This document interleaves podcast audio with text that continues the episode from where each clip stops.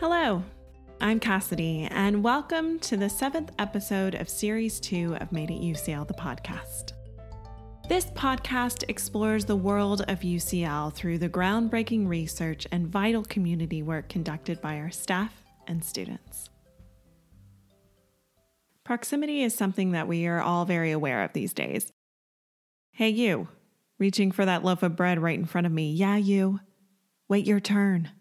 Two meters, please. You may have guessed I was not one of those people that was super excited about the lifting of restrictions. I felt safe in my COVID bubble with both of us wearing a mask. Stranger danger.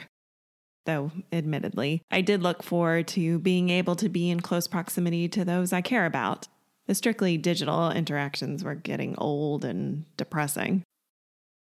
So, since we are all dealing with our personal and societal mixed feelings on the lifting of restrictions and getting closer, we here at Made at UCL thought, why not explore this topic as a theme?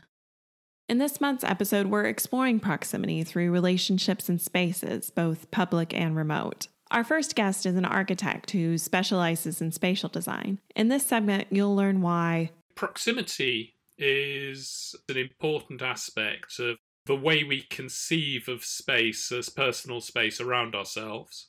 Then we'll talk to an anthropologist who studies how different cultures utilize smartphones and discover why. Proximity is the basis of ethnography itself.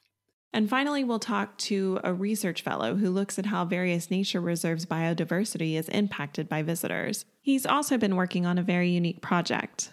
And through talking about this project, we'll find out why. The remote sensors we use gives us some proximity to the things we are studying and brings people closer to our research to the environment where we, we are working.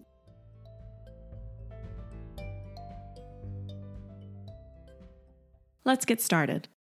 Hello i'm alan penn I'm the professor of architectural and urban computing at the Bartlett at UCL.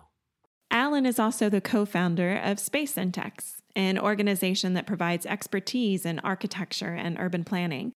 And in his research, both in academia and business, his focus is on spatial design. I'm interested in understanding how architecture works you know you you visit places that you think goodness me isn't that wonderful? And they really seem to have a an atmosphere that it can be awe-inspiring or can just be really nice. And you want to find a way of bottling it you know being able to reproduce it. And as a designing architect that's what you you know you you hanker after is being able to create the atmosphere of something that you've been really uh, impressed with or affected by. But these things are never formulae, they're never very simple.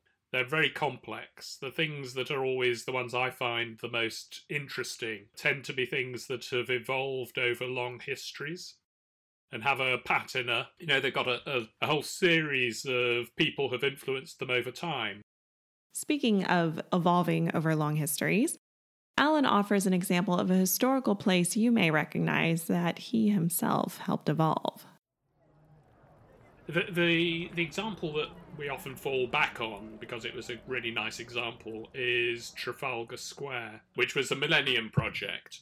And the idea was Trafalgar Square used to be uh, separated into an upper level in front of the National Gallery, and then a lower level of the body of the square and a big wall separating the two, uh, maybe four or five meters high.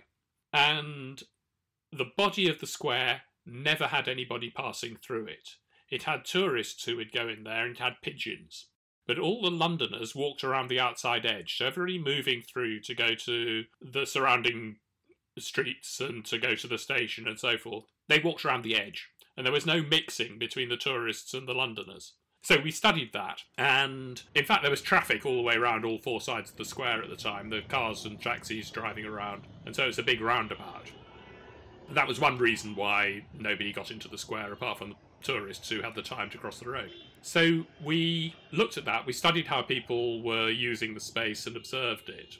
and made the proposition that they demolish the wall and create a staircase and pedestrianize it. And it has transformed the space. So the space now has people moving through it. It's popular. The traffic has been removed from the, the north side and pedestrianised, which in fact was the start of the congestion charging zone. And so that's had an effect all over London uh, because that's given r- wider pavements and more cycle paths and a whole r- range of things in London. And they all came out of that one project. The space created in Trafalgar Square led to a much more utilizable space that the public can really enjoy now.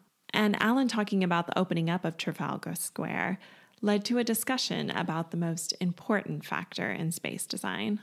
What I, I would say the main thing is um, not to uh, not to bound your space. So people say a space. In fact, what you're doing is you're designing something which fits into a whole pattern of space to which any individual space connects. So you don't just design a room, you design a room in a particular position within the house or within the, the building. And it's how it connects to everything else that's a key factor. One of the problems of architecture and architects is very often they'll draw a red line on the plan around their building site and fail to think enough about everything else around that line. They think they're being paid to look at what's inside the line. In fact, it's how what you do inside the line relates to everything else that's outside the line that really matters. So it's the thinking about the whole rather than just the part, or the relationship of the whole and the part is the key thing.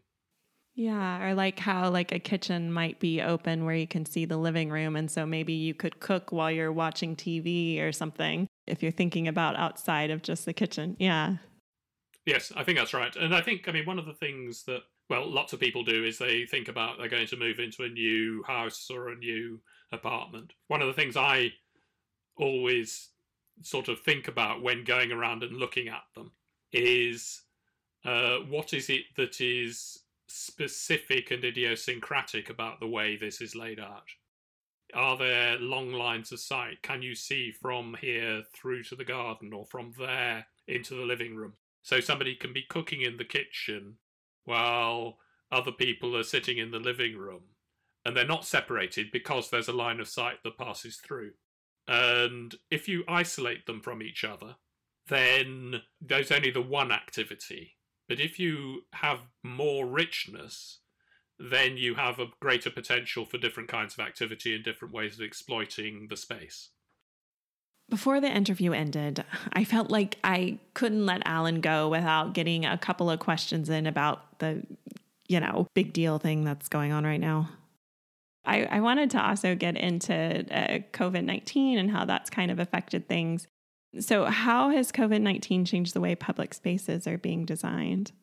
Do you know what? The Department of Transport in the first wave did some really interesting things where they sort of took road more road space away from cars and put it into over to pedestrians. And they did it for making space for socially distanced queues and all sorts. It'll be really interesting to see whether or not that sticks as we come out of the pandemic. But there was it was an absolute policy by the department of transport to take advantage of the opportunity of less traffic to experiment with what they could do to uh, give more space to pedestrians and to cyclists. And I think that's been really successful. Certainly in London, it's it's made a difference. But I think that shift of roads and streets being much more than just about moving traffic through is really important for cities. You know, they're about socializing and shopping and sitting and watching the world go by and you don't really sit and want to watch cars go by. You you want people, and so the ability to stop is all important. Now that things are starting to open up again and we are learning how to live with COVID, is your space syntax team moving towards designing spaces that will facilitate safe in person social networking to kind of help society connect again? Or is there another focus? So, I mean, I think we're really thinking about this issue because of the well, the nature of the pandemic raises the question of how should you live life in future, and there's a whole set of questions. Uh, one of those questions is: Will cities survive? Will everybody go off and work from their you know their second homes in their country villages and not go to city centres anymore. Personally, I don't think that's um, that's right. I think that people will go to cities and that cities will survive. They're a remarkably robust uh, sort of form that has evolved over centuries. But I've no doubt that the nature of ho- homes will change. So I think people have been doing it during lockdown. They've been adapting their homes to become places of work as well as places of you know family and leisure. And it's very interesting to see how people have been doing that there are some people who who work in the kitchen and work from the kitchen. And so what does that mean? What does it mean about their family relations? If somebody's sitting in the kitchen and working, doing their Zoom calls or their Teams calls in the office, that stops anybody else in the house going in and making themselves a cup of coffee because the kettle boiling will be disturbing. So we're thinking about all of those things but thinking in particular about what does that mean for the design of space and the space as architects is the real the real space.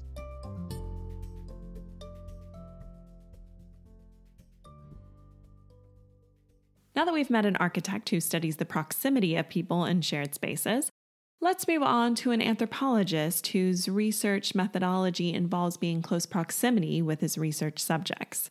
This is daniel miller. He's a Professor of Anthropology University College London. I'm an anthropologist. I worked for many years on issues to do with our relationship to, to things and to consumption. And then, as the digital became increasingly important, turned my attention to the use and consequences of digital technology. And the most recent uh, research has been specifically on the impact of smartphones. Smartphones are something that almost all of us use every day for pretty much everything. From Googling who that actor is on TV, to updating our social media accounts, to reading the news, to buying sandwiches from Pret. Not to mention all the normal phone uses like calling and texting. We've become dependent on them. And this dependence has come at a cost. A cost at which Daniel is understandably concerned about. I feel worried that we're in an area like the smartphone where there is so many heated debates about the consequences of smartphones. Every day in the newspapers, you will see things about fake news and the impact of politics, and that it's undermining the family, and that everybody's on the screen, or there's psychological disorders, or it's addictive, and a tremendous amount of anxiety about the consequence of the smartphone. The point about our work is neither to support or negate any particular argument. Our commitment has to be to scholarship. Our commitment has to be hold on, we need to have also some studies who don't have kind of like axes to grind. They aren't trying to make people anxious or indeed alleviate that anxiety. And we, if we're going to understand any issue, it needs to have that broader context of what is this doing hundreds of times a day within people's lives. To understand the impact these devices have, Daniel put together a team of 11 researchers and spread them across different areas around the globe. The whole point is really to make sure that we are representative of the world and not assuming that everybody is the same as ourselves. The first factor was to make sure that we had a global range. There would be people working in Chile and Brazil, but there's also people working in China and Japan, and Africa and Europe, and so forth. And these researchers spent 16 months in these designated areas. And so during that 16 months, what, what are some of the things that, that people are doing? How are they getting themselves involved in the communities? The idea of anthropology, particularly ethnography, Ethnography is a type of research practice that studies cultural phenomena from the study subject's perspective. Is that you don't simply take people in terms of what they say. It's not based so much on questions and surveys and focus groups or even interviews. The key is what we call participant observation, because what you want is a sense of what people are actually doing rather than what they claim about what they're actually doing. And for that, you need to be present when they're doing it. So you start to get yourself involved in a community. For the first two months of my 16 months fieldwork in Japan, I lived with a family in North Osaka.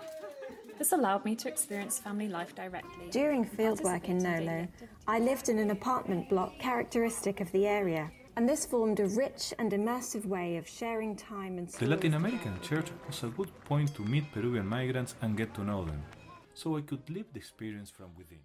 well, in my case, for example, the very first thing I did on sort of day two, I think, was volunteering for the local theatre group. And that was great because it turned out that there were long interludes for the volunteers when the play was actually going on. We'd spend like an hour and a half um, just sitting around uh, making the tea, etc. And you could get to know people. And when I say involving community, what you're also doing really is making friends.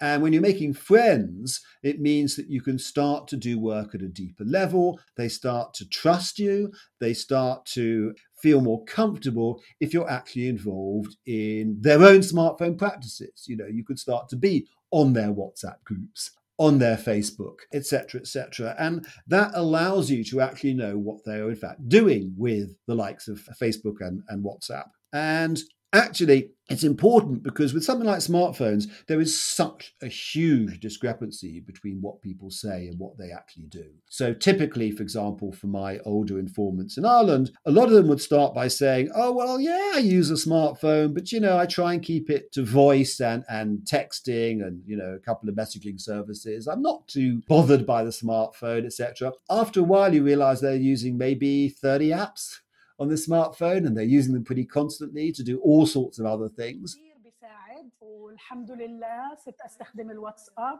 الفيسبوك ايميل اقرا ايميلات ابعت ايميلات اكتب على الواتساب اسجل على الواتساب So you have to be careful about what people say. It's often more to do with kind of justifying themselves or legitimating themselves. I've been known to spend six to seven hours per day, and that's a lot of that's a lot of a big proportion. After spending 16 months in Ireland collecting data, then analyzing that data, then writing academic papers on the subject, then even writing a book about it with a research team that was recently published by UCL, I wanted to know has this research like changed your perspective on smartphones? It has. I mean, I think that even though I use smartphones myself, uh, much as everybody else does, I do not think I had appreciated just how tightly it has become kind of entwined in every aspect of life because there is so much that is so quickly taken for granted. And the problem partly is even the use of the word phone. Because it's called a smartphone, we tend to think of it as a device for communication. But actually, once you start researching it, you realize that you could take a completely different area like transport, and it's not the same when you're driving with GPS on your smartphone as it was when you used an, you know, an A to Z. It's really changed your ability to get around. And uh, equally, the fact that you can take an Uber through a smartphone app or plan your journeys or research the place you're going to. And there are many, many areas which have nothing to do with necessarily communication, you know, what we what we thought of as uh, uses of a phone that turn out to be ways in which the smartphone has changed our life. So they prefer phones better than banks because banks are very far from them and you can withdraw money wherever you are at your own time instead of the bank because bank closes at 6 because it could equally well be the use of visual materials the way we do research the way we do our shopping. And i i think it was hard to appreciate the, this sheer breadth of um, the smartphone's capacity for changing the way we do pretty much everything that we're engaged in day to day do you think we as a society need to change the way we use or design our phones? So, one of the things that came out of our research is that what makes the smartphone smart is the creativity and the ingenuity of the user. A field in which that became very evident was the field of health. Because we started our work thinking that we would assist in the development of what's called M Health, mobile health apps. And there are uh, thousands of these apps being developed, you know, to assist people uh, with health. But we found actually there was very limited usage of these things in terms of particularly older people who were kind of unwilling to take on this kind of proliferation of bespoke specialist apps. Instead, we found something quite different. I found that they don't use these apps.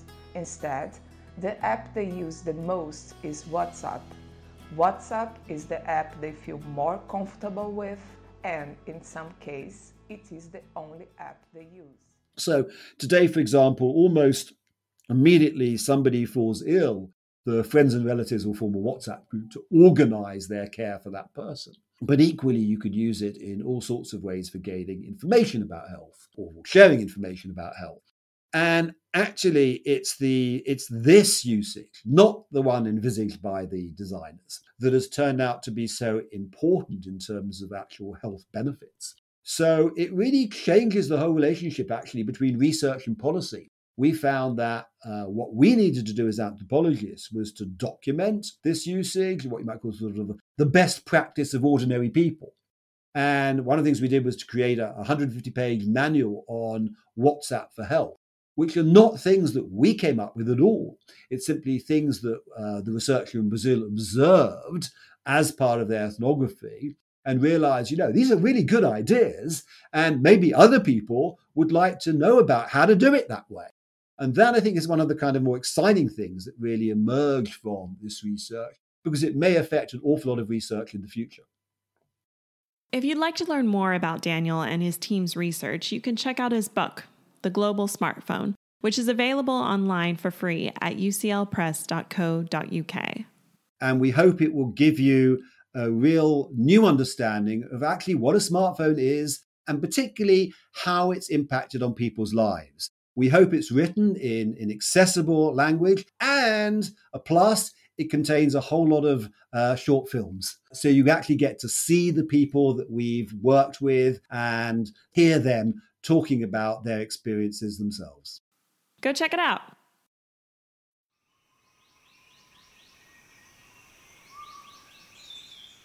Now that we've looked at how the way we inhabit our digital selves is influenced by our cultural surroundings, Let's switch gears and talk about how the way we inhabit natural reserves affects the biodiversity in that area.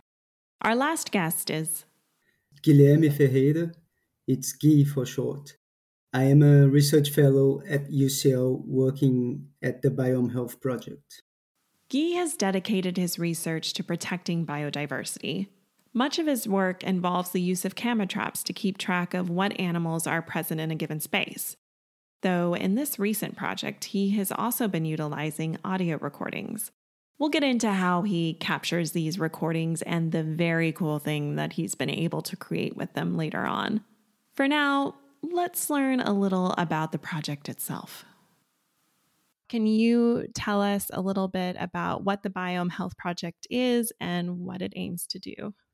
The project tries to understand how biodiversity responds to human pressure and how we can use conservation interventions to mitigate the impact of these pressures. So we do this by establishing field sites in different parts of the world. And in these areas, we conduct biodiversity surveys across a gradient of pressure. So, for example, in Nepal, we survey subtropical forests, we use camera traps and acoustic record, recorders to survey subtropical forests across a gradient that goes from the national park, the buffer zone of the national park, and areas outside this buffer zone where you have basically agricultural areas. And you have, any, I can't remember how many hours worth of like data and stuff that you have to sift through, right? Yeah, we have millions of camera trap images and hundreds of hours of sound recordings from these places from Kenya, Nepal, Borneo, and Fiji. Oh wow. Yeah, so it's a massive data set, and that's that's one of the challenges we have in the end. It's almost a big data thing that we are working on. Yeah. Um, how how did you collect the sounds? Yeah, so these sounds come from the forest of Borneo. So in Borneo, we are working in partnership with Imperial College London. They've established a field experiment there, trying to understand how biodiversity respond to the fragmentation that's happening in the forests because of oil palm expansion. So we we work in partnership with this team from Imperial College London, led by Rob Ewers, and they use small acoustic devices that will record sound clips. You can set the device to do, to record the, for any amount of time you want. So we set them to record five minutes or 15 minutes clip, and they will record throughout the day across this this gradient of forest degradation. And then you start to understand how the how a healthy forest sounds like and how this sounds how the sound will change as you go from the health forest to a more degraded forest to the to oil palm.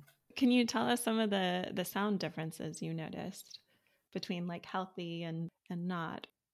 There are two ways you can analyze this kind of audio data. You can either try to identify species because many species will make sounds that you can tell which species they are. So some birds have very specific calls, and you can say this was bird X or this was bird Y.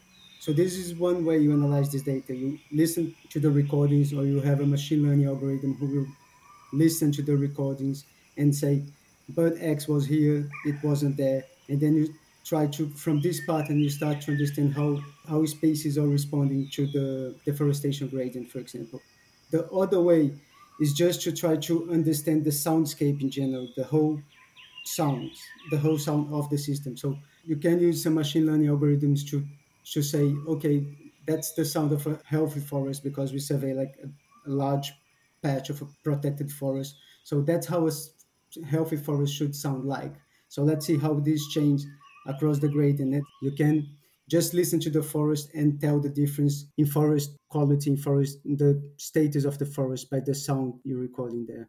And I guess if you're thinking like a full sound, like what's what's the big difference is hearing. Okay, in this one we were able to pick up all these different species. And in this other one, we hardly heard any species, or there was only a couple of those in there. So maybe that would be like a that would be an indication of the biome being affected. Yeah, because the like forest degradation, it it caused the community of wildlife to change. So mm-hmm. some species will only occur in old growth forest and will not occur in degraded forest, and the other way around. Some some species will occur in degraded forest in oil palm for, for in oil, oil palm plantation, but will be very rare, rare in old growth forest. So just by this difference in composition, like one species in, in the old growth forest, but not in the oil palm, just by this difference in composition, you can start to tell the environments apart. Mm. That I mean, but it's it's such a cool way of of um, collecting that kind of data and not and not disturbing as much either i think because you're because you're leaving something there as opposed to having to necessarily follow a bunch of animals or or maybe just uh, disturb them but but doing it and they're they're in their own environment and not having to deal with researchers watching them. That's basically the approach we have throughout the project. Like in borneo we we use these acoustic recorders but in other places we also use camera traps as well. So it's it's a similar mechanism. You just leave a device behind attach it to a tree it, it will take a photo of any animal that walks by. So it's it's not too disruptive and it's a very efficient way of recording wildlife because you can just replicate your effort. Instead of having one person observing animals you have 150 different devices in different places surveying the same area at the same time. Oh i was just thinking about you had mentioned the fiji one and the coral reefs. Do they do like the underwater camera traps or like out underwater like audio traps. As we're saying it i don't know if that's possible. Yeah it, it's it's almost this like the the recording device is very similar. It has a special case but apart from this you put this underwater it will record sounds at every time interval you you tells it to do. So we have loads of recordings underwater recordings from the coral reef. Image is a bit different because we don't use camera traps. Like camera traps they work automatically. It has passive infrared sensor that when an animal walks by, it triggers the camera. There's, I don't think there is anything quite like that for underwater. So what what we did in, in Fiji in the coral reef, we had divers with video cameras. I think they use two cameras at the same time, so you have a you can use this afterwards to measure fish to get a three dimension idea of the coral as well. I would want to be one of the people taking the data for that. I like That's very cool.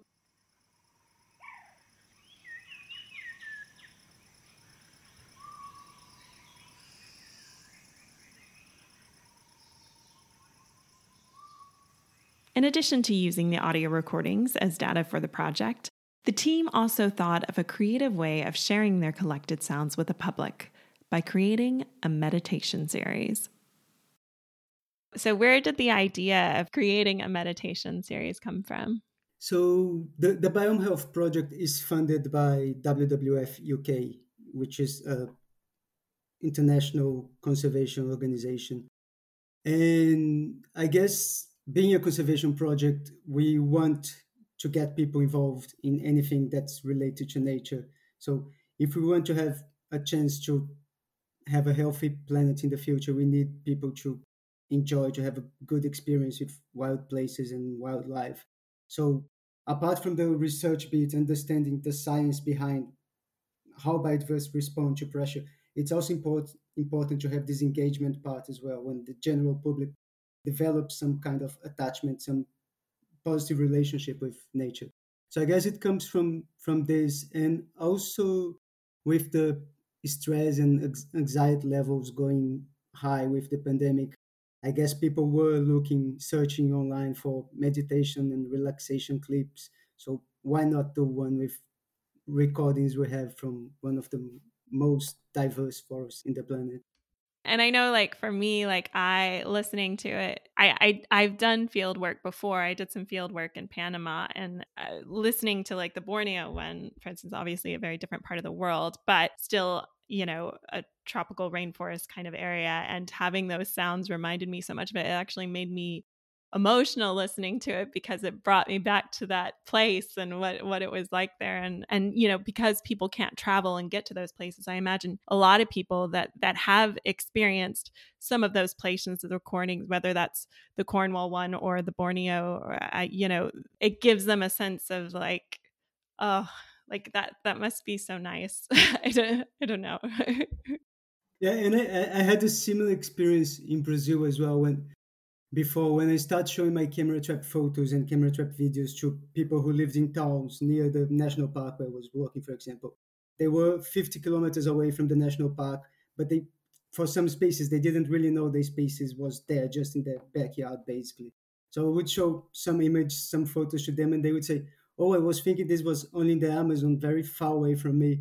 And then I, I guess there is a change in mindset when when someone realizes that goes from oh it's out far far away from me in the amazon from being oh it's just in my backyard. It's actually there. It becomes part of the reality. And i guess some people will start caring about it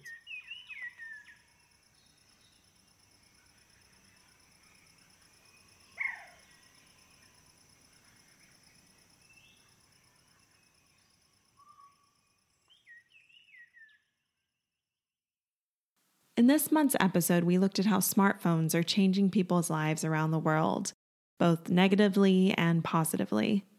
Then we looked at how space design matters in public spaces, with or without COVID. And finally, we found out how scientists are keeping track of how tourists and things like the palm oil business affect diversity in national parks, and how it's possible to experience these areas without ever leaving your home.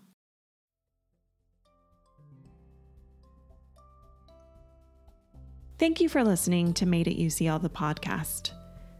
To listen to previous episodes or find out more about life at UCL, visit www.ucl.ac.uk forward slash may dash at dash UCL or subscribe wherever you listen to this podcast.